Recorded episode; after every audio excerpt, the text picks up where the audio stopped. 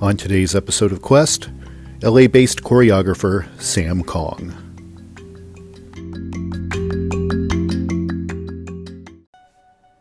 Life is a quest for logic and reason. It is a quest to find balance between science and faith. Life is a quest for knowledge and understanding. But most importantly, it's a quest for personal discovery. Whatever your quest, knowing yourself is the beginning of all wisdom. Welcome to Quest. Hi, everyone. I'm your host, Todd Fischer, and welcome to Season 3 of Quest. A quest is a search for something. And this podcast will show you how we know what we know through interviews with people that have incredible stories of dedication and perseverance. To me, curiosity is part of what makes us human, and there's still so much we don't know. There's joy in discovery. It's what drives us, it's our quest.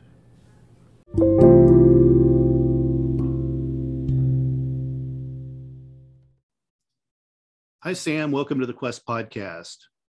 Hey, what's going on, Todd? I'm glad to have you on the show. I think you might be the first dancer that I've interviewed.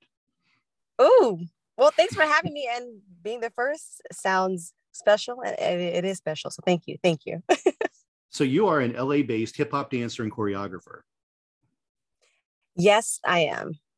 So I want to get into kind of how you got into this. Like, did you start like a lot of dancers? Did you start with ballet, tap, and jazz and stuff like that? Um, I actually do not have any um, technical training at all. Um, I first started dancing when I was nine, and I got into that by accident. Um, it was uh, my the landlord, my mom's landlord, you know, the house that we were staying at at the time. I was nine.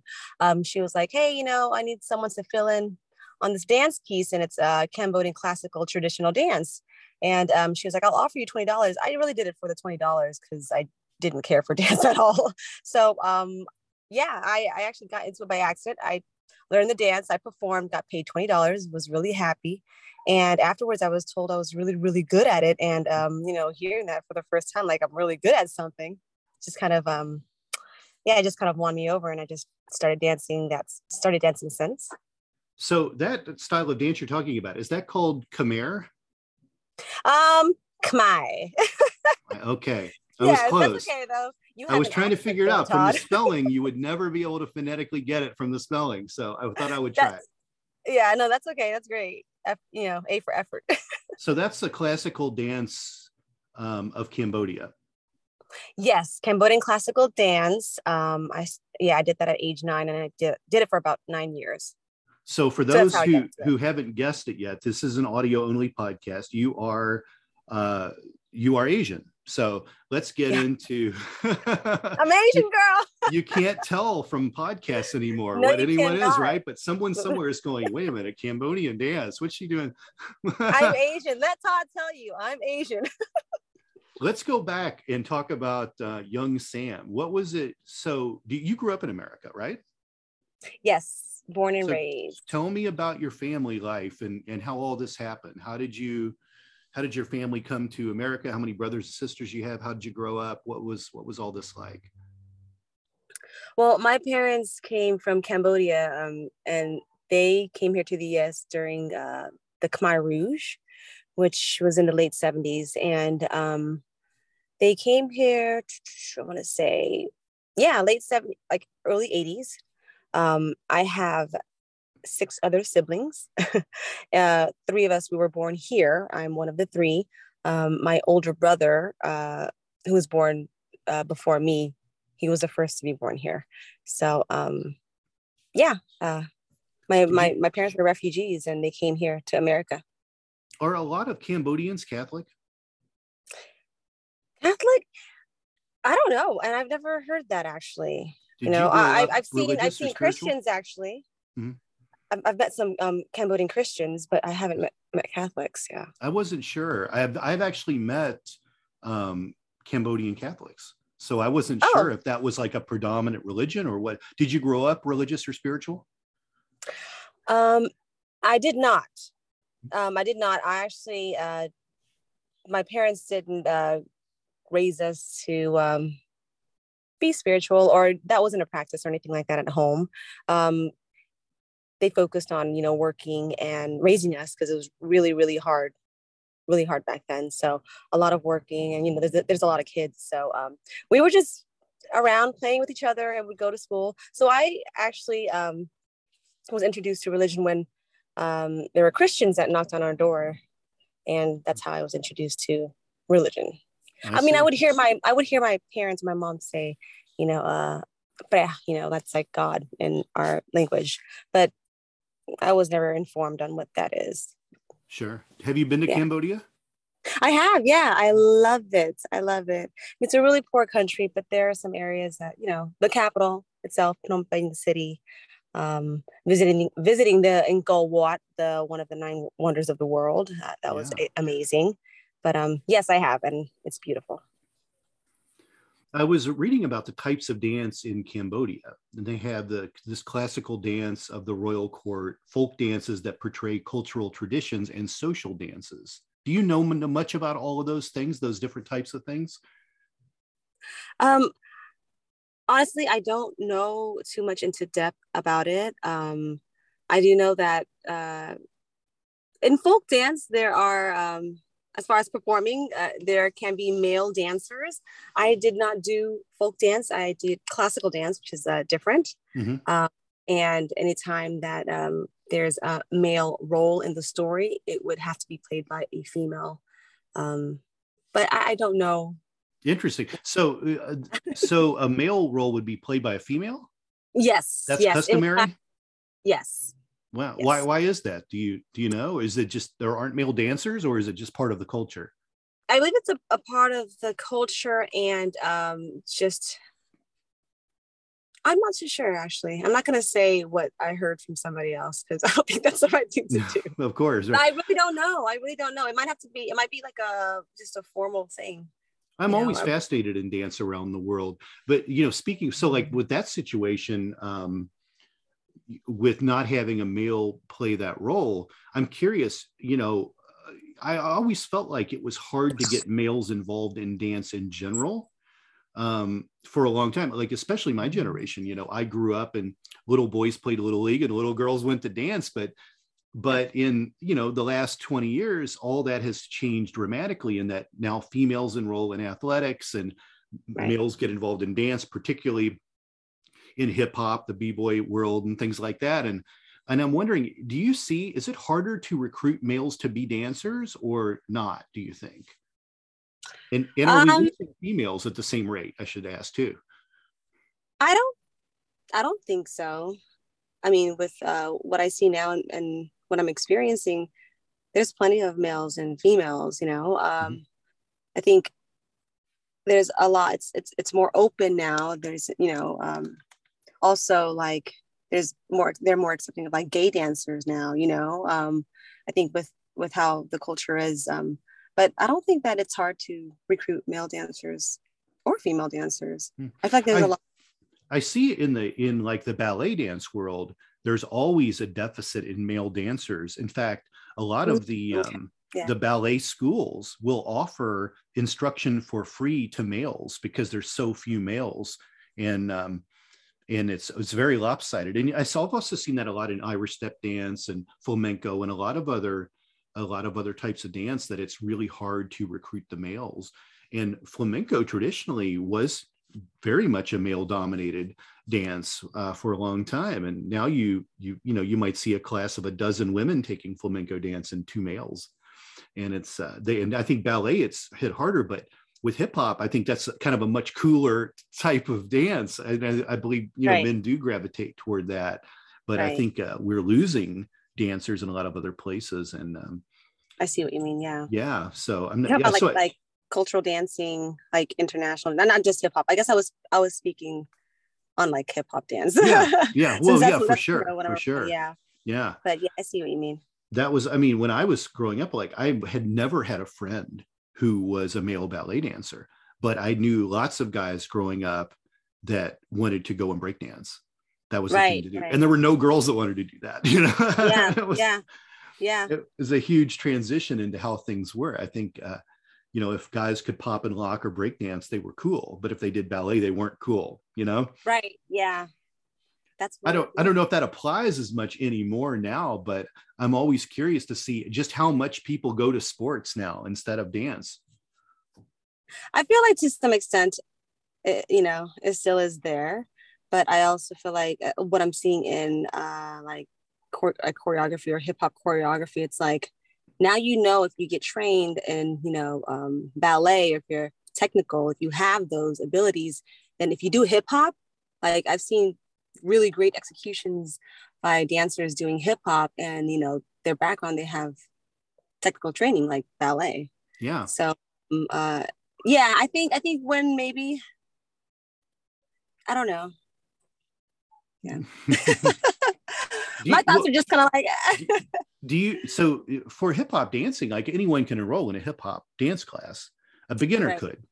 Yeah. but but uh it, but I think with things like ballet and tap and jazz, maybe more structured and take years of training to actually oh, get oh, yeah. somewhere there. Um, sure. So I think a path to success or a career probably happens quicker in something like hip hop. Yeah.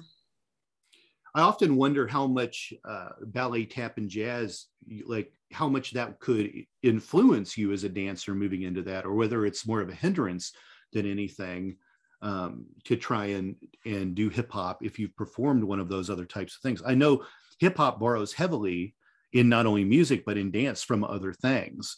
So oh, I've yeah, seen hip hop that's had African dance influence into it, and I've seen the blending of you know, kind of what the b-boy world was in the old days. Yeah. And there's, breakdancing, right. popping a lot. There's all kinds of stuff. There's jazz. There's all kinds of stuff that I think goes into hip hop. Yeah. And uh, and music is the same way. Hip hop music sorts of borrows from a lot of different genres of stuff. Right. It's very fascinating to me.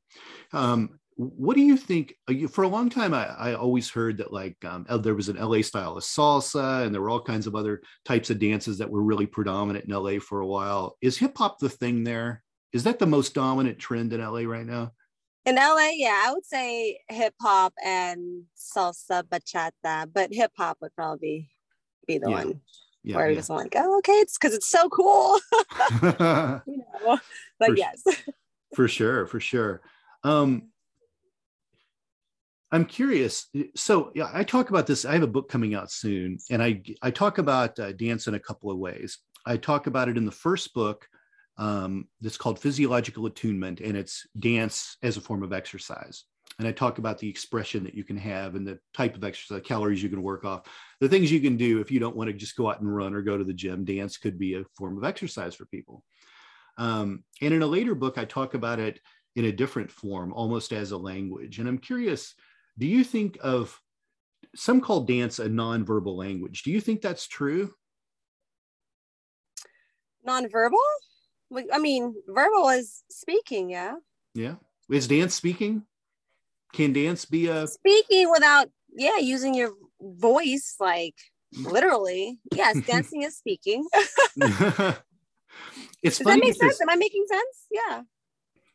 Some people, you know, it's interesting because they say something becomes a language when you can notate it, when it can be written.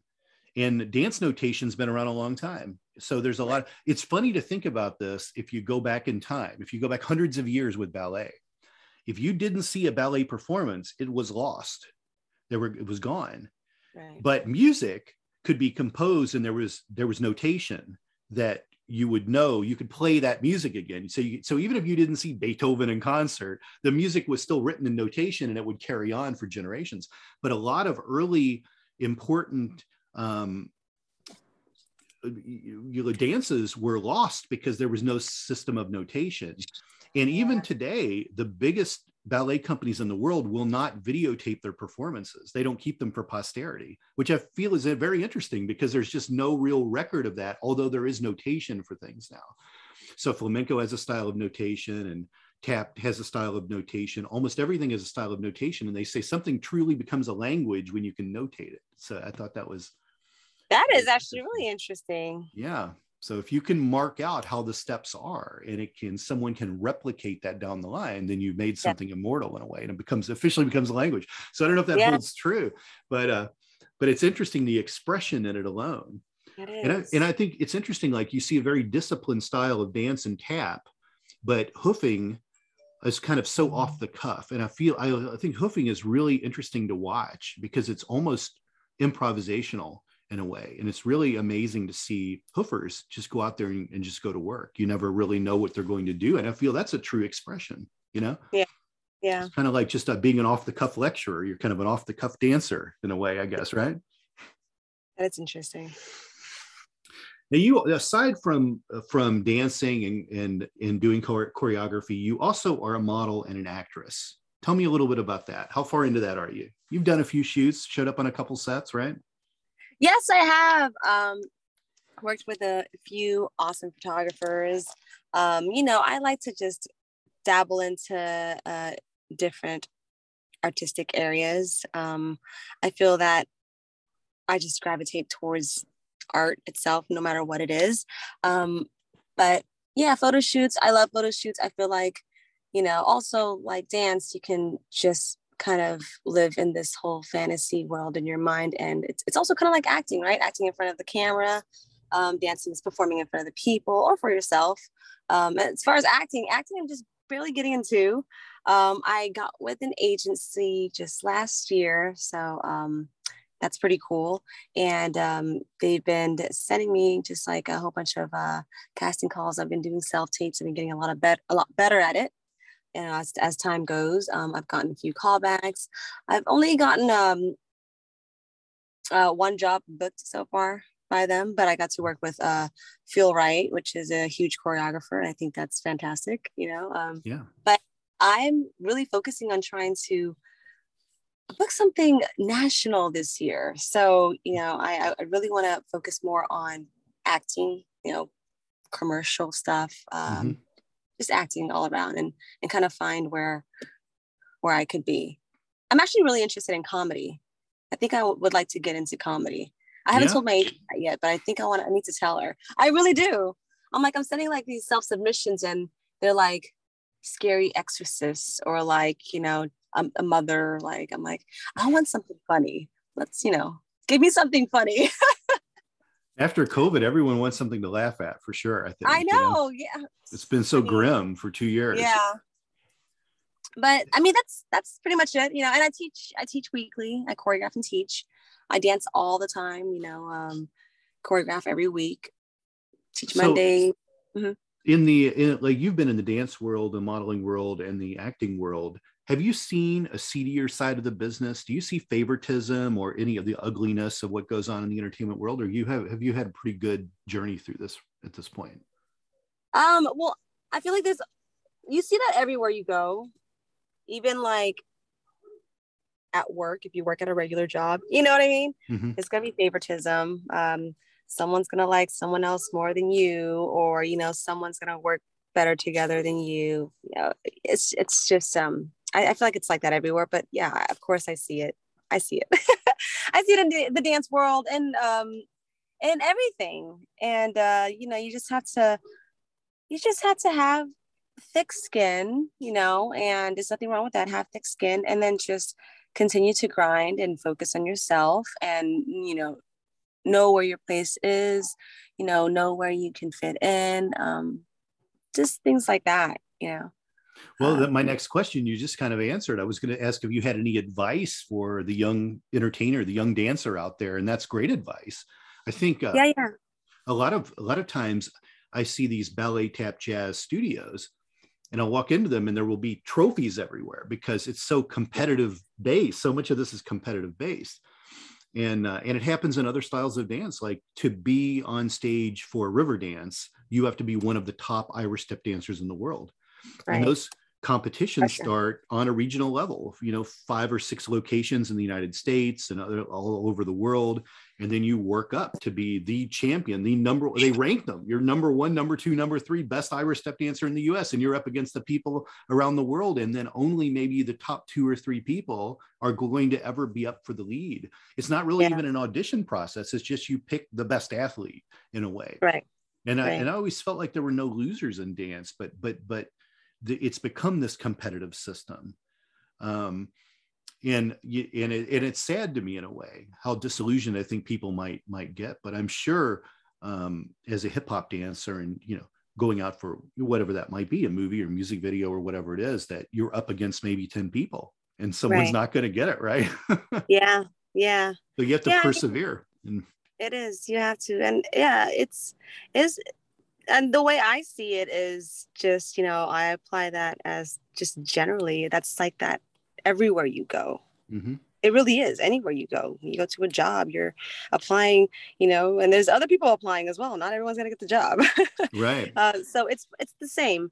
I, I, feel like you know with dance it's it's more passionate you know what i mean? So it's these everybody that's dancing they're so passionate about what they're doing you know and and they're coming to take class and they're training. So you know the position that they want it's, it's there's a lot of emotion in there. So at times I feel like when you're so in, in your emotions and you're caught up in your emotions, sometimes it you do certain things that you shouldn't do or mm-hmm. you tend to lose yourself or you know you you i don't know they say fake it to make it i mean no that might work who knows i mean it works it works for some people but it's like that everywhere you know you just got to have thick skin um, know that you know everyone is on a different journey uh, you know uh, focus on yourself and um, if you focus on yourself and work on yourself you can only get better that, that's all, you know. Do you think? I mean, I've uh, seen it. Do you, do you do you think there should be a certain class size for some of the some of these types of dance? Like I've seen auditoriums filled with people taking hip hop dance from a big choreographer. Do you feel class size is important with this, or does it matter in hip hop dance? You know, I think okay, I, I've I've done hip hop for like five years, uh, so to me that's not that long um, compared to those that I know you know that are in the industry they've, they've danced since really young in hip hop choreography yeah. um, and those conventions are i feel and i've never been to those conventions because they're really they're really you know good people that go mm-hmm. um, i feel like the really good people that go they can see the choreography and they're they are able to execute um, so I just really think that it just depends on the person and if you feel like you can actually go and learn in that type of environment. Um, as far as you know should it be big should it be small i feel like i would just leave it up to them in my opinion you know sure. uh, me personally if i want to take class if i want to train um, i don't think i would go to a convention yet just because i feel like i'm not up to you know yeah, um, yeah that level but uh and, yeah. and what what about zoom classes versus in-person classes i don't like zoom classes I don't like them. Um, I, personally, I just you know when it comes to dance, it's it's like me. It's a it's a vibe thing. You know, it's like a person to person. You don't have to touch each other, but like it's you know the sharing of energy. I, it's so different from sharing it. You know, online. Yeah. yeah. I mean, I've done it before. You can still enjoy yourself. Um, but I love it so much that I just I just don't I want, don't want to do that. I'd rather be in person. sure, of course, of course yeah, for a while there during COVID, that's all people could do, right? Yeah, yeah, exactly. Where are you at in your spiritual journey now? Where are you? Where are you at presently? Are you seeking? Are you consistent with something? Where are you? Thinking about it?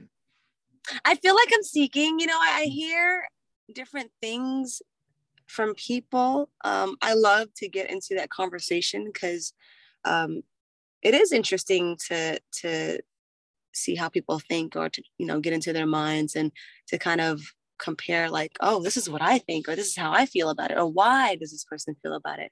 Sure. you know experience. But i love love love the conversation. But as far as like knowing or I, I think i'm seeking. I feel like i'm seeking for sure for sure i think yeah, a lot so, of i think uh, we're it's a constant kind of seeking right it's I think it's like yes it's yes. like acting. There's no closing the book on it. Oh, I've learned everything there is to know about acting. I there's nothing else to know. As long as you're alive and you're experiencing life, you'll in, you'll enhance all of this yeah. stuff. I think everything improves as right. you as you get older and wiser.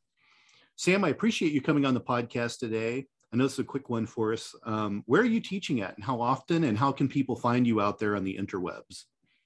Yeah, uh, so you can find me. I'm on Instagram at Hey Sam K. That's H E Y S A M K. Very easy. Um, I don't really use all the other social media platforms, which I probably should, but I mean, you can find find me very easily by searching Hey Sam K. That's all I use, and I teach every Monday at Epicenter in Torrance at 6:30 p.m. Um, that's every Monday, and on Fridays I assist over in Fusion Force LA, and uh, class is with Eric Rios at 7:30. So, and then between the weeks I just like choreograph and work. but yeah. All right, Sam. Thanks for coming out today. Thank you for having me, Todd. We'll talk to you soon. Okay. Bye. Bye bye.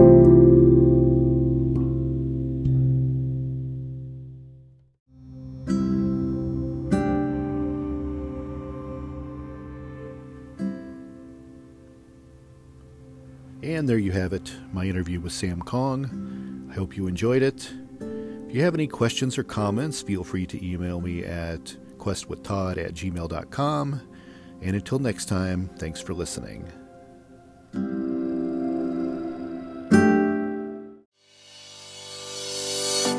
Thank you for listening to this podcast. Please be sure to rate and review this episode. This podcast is produced by Todd Fischer and distributed by Metacortex Publishing. This podcast is copyright. Any previously trademarked or copyright content is used by permission. Information and opinions stated in this podcast should not be construed as medical advice. Please be sure to visit the official website for the International Association of Metatomics at metatomics.org or find us on social media for other unique content.